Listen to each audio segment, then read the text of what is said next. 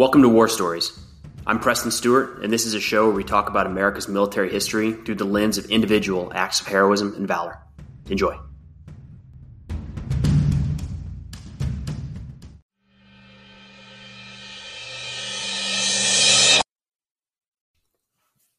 Today we have the story of Private Roger Young. Private Young is a little different than many folks in World War II in that he was a member of the military before Pearl Harbor.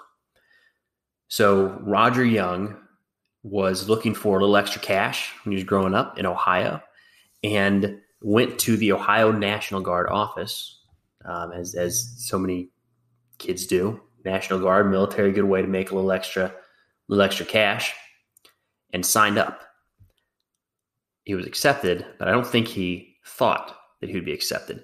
So Young suffered a injury when he was younger, and it left him with deteriorating vision and hearing. It sounds like he didn't really expect the military to take him, and it's kind of interesting that they did, especially in 1939. This is pre-war, and the way that military recruiting looks throughout history for the United States is that at times of peace, the military can be very, very strict and very, very picky because we're, we're we don't need a large military. We tend to expand and shrink with the need. Conversely, during times of war, and we need we need people, we need bodies, it becomes a lot easier to join.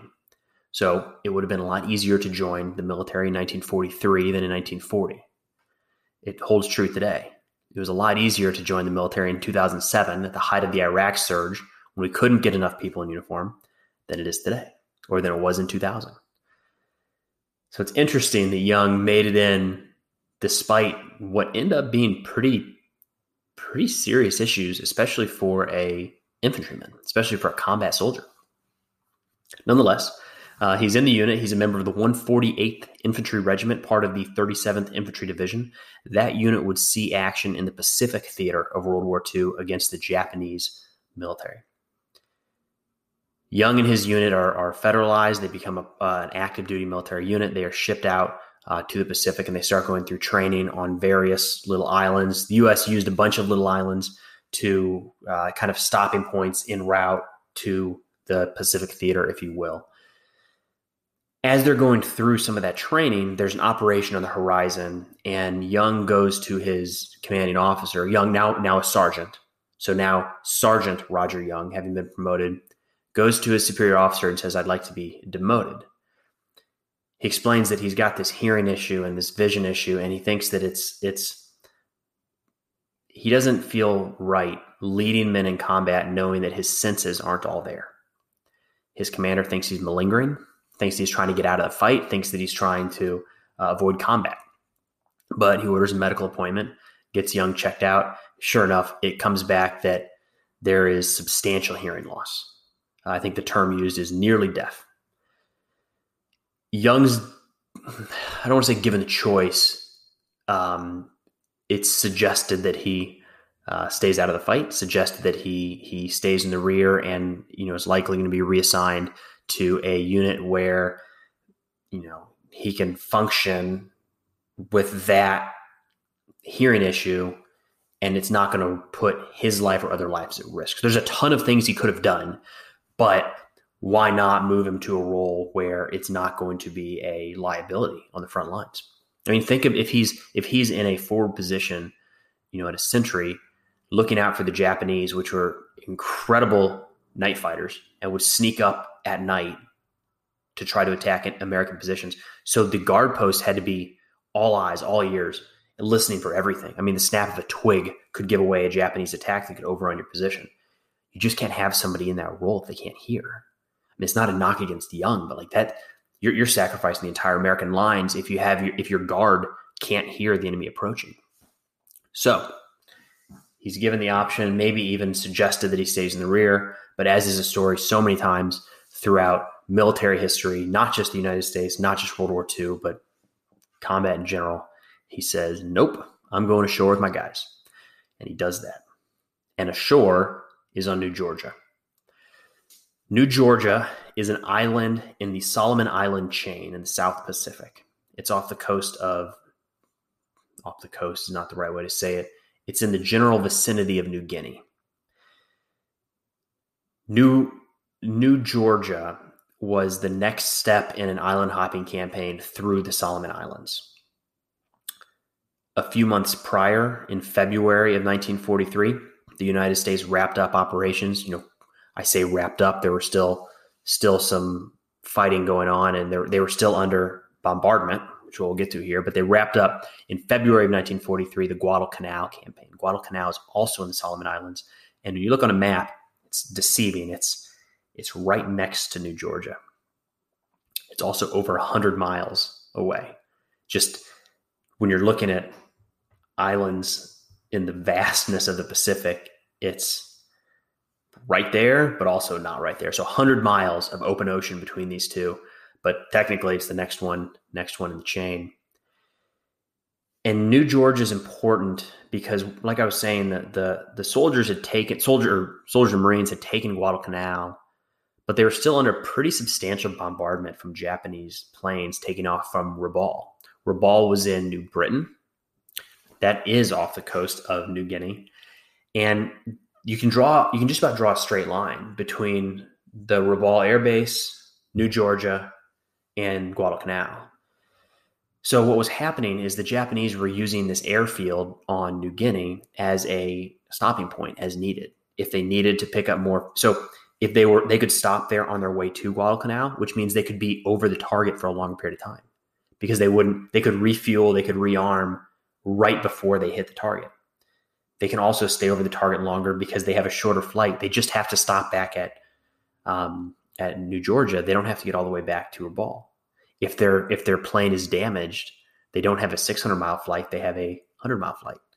There's a lot of there's a lot of benefits to the Japanese to have this airfield within 100 miles of American forces, especially the you know the tip of the spear, if you will. This is the American advance through the Pacific.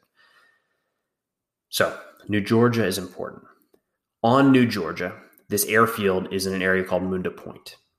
So, if we're talking about one of the major strategic advantages to taking New Georgia, we're talking about the airfield. There's the Battle of Munda Point. The battle ends up taking about two weeks. And as the Japanese withdraw, that battle is where Private Roger Young would would take the action for which he would be awarded the Medal of Honor. July 31st, 1943, his unit is is fighting in this battle of Munda Point, and his platoon is asked in the middle of the afternoon to kind of shift positions and move to another part of the line.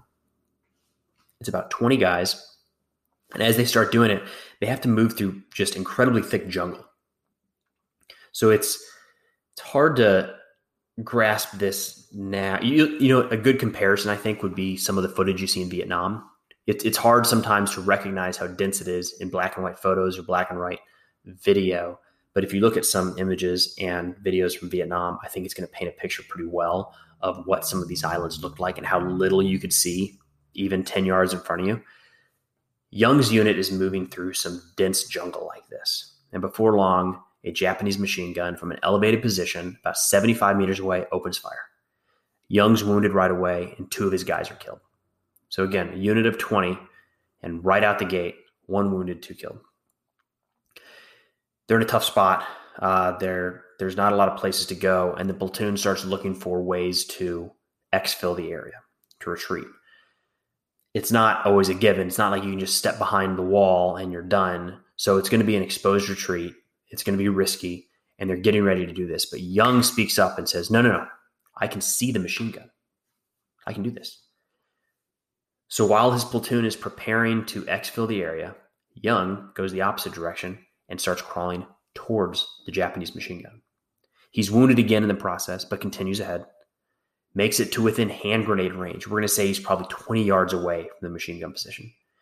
He gets up and starts lobbing grenades into the machine gun nest, killing or wounding all inside. But in the process of throwing those hand grenades, is shot again and killed. He dies that day, July 31st, 1943, at the age of 25.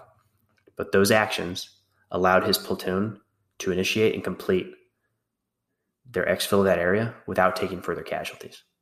So the unit pinned down, unable to move, in a dense jungle, can't hardly see anything, and there's just machine gun bullets ripping through everything around them. Their option was to stand and run, and who knows how many more would have been wounded, killed, maybe all.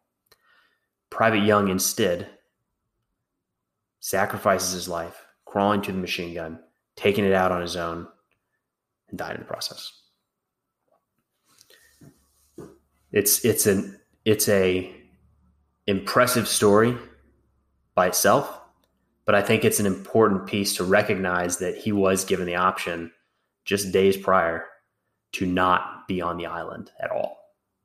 He had the out, he had the and it wasn't him not fighting wouldn't have been a cop out.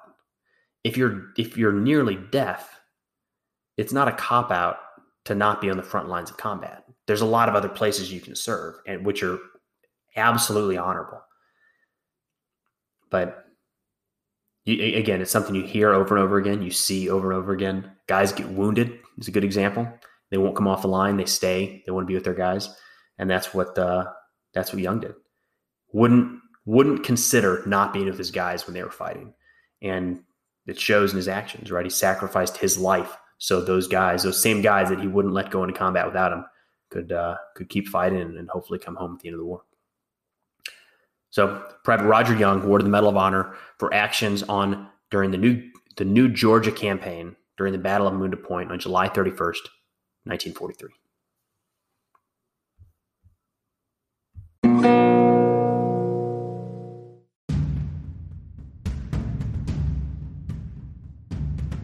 Hey, thanks for listening to War Stories. If you get a chance, it'd mean an awful lot if you could head over to Apple or Spotify or wherever you listen to your podcast and leave a review. It helps others to, to find the show. But thanks again for listening. We'll see you next time.